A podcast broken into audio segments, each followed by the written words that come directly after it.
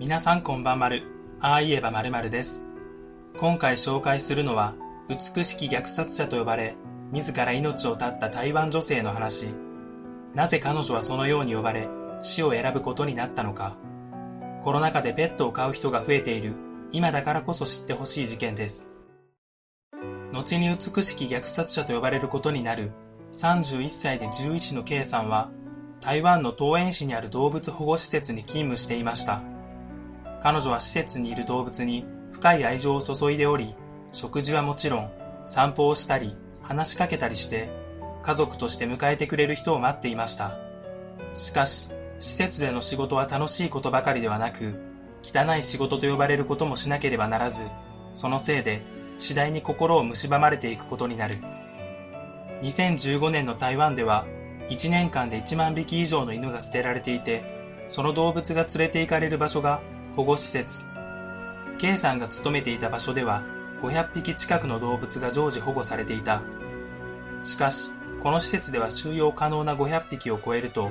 通常12日間は保護するが、それを過ぎると安楽死の選択をしなければならなかった。その汚い仕事と呼ばれる行為も、K さんは責任を持って行っており、いくら仕事と割り切っていても、動物を心から愛する彼女にとっては、辛い選択肢だった。引き取り手がなく、老いていたり、里親が見つかりにくい動物たちが、過密状態の施設で病気にかかる危険にさらされるより、安楽死の方がいい選択肢だと考えられていた。そして K さんが殺処分した動物の数は、2年間で700匹にも上った。このままではいけない。K さんは現状を訴えるため、ニュース番組に出演。インタビューの中で、飼い主のいない犬たちを安楽死させることの辛さや、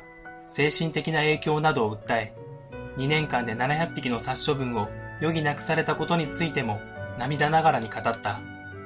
そして人々にペットショップで犬を飼うのではなく、保護施設から引き取るように促した。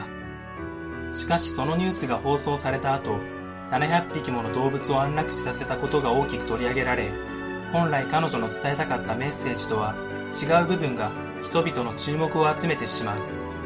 K さんは動物保護団体の標的にされ、多くの批判を浴びることになり、脅迫のメッセージさえ送りつけられた。そして彼女の本意を知らない人々によって、美しき虐殺者や美しき死刑執行人と呼ばれることになる。物事の本質を見ず、表面だけ見て批判するのは、今の時代も変わっていないのかもしれない。彼女が動物の命を奪う時に、どれだけ苦しかったか、どれだけ悲しかったか、そしてこのような運命をたどる動物を少しでも減らしたいということ。これこそ彼女の伝えたかった内容なのに。その結果、2016年5月、K さんは動物を安楽死させる薬を自らに投与し、命を絶ってしまう。原因は明らかにされていないが、殺処分する辛さを苦にしてのことだと考えられている。数ある自殺方法の中で、この方法を取ったということは、彼女自身、動物たちの最後の気持ちを理解したいと考えたのかもしれない。殺処分される動物たちは、最後の瞬間に何を思うのか、楽しかった飼い主との思い出に浸るのか、それとも人間という生物を恨んで亡くなっていくのか、捨てられた動物がどんな目に遭うのか、人々に理解してもらいたいという思いから、K さんの遺書には、私の死によって捨てられた動物にも命があるということを皆さんに分かってもらえれば嬉しいです。問題の原因に対処する重要性を政府に理解してもらいたいです。命を大切にして。そう書かれていた。動物を捨てることにさほど罪悪感がないのかもしれないが、その行為によって結果的に動物を死に追いやっているかもしれないということを理解しないといけないと思います。台湾の新聞各紙は政府が K さんを殺したと非難し、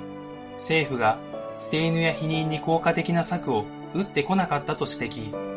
彼女の死後、保護施設に預けられている動物の殺処分を禁止し、ペットを捨てる人には最大で1万4000円を支払う義務を課す法律ができた。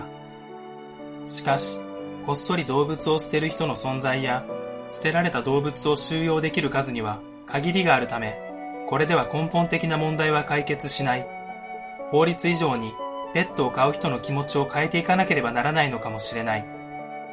この法律は彼女の死とは関係なく施行される予定だったが、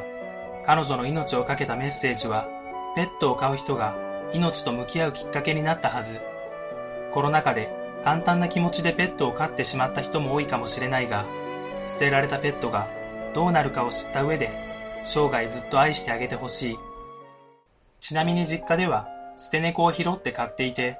母からは私が長男ならぬ長ニャンで、拾った猫がジニャンという扱いを受けています。その一番最初に拾ってきた猫は亡くなってしまいましたが、それから一年ほど経ってから母が亡くなった猫とそっくりの猫を連れて帰ってきて同じ名前を付けました。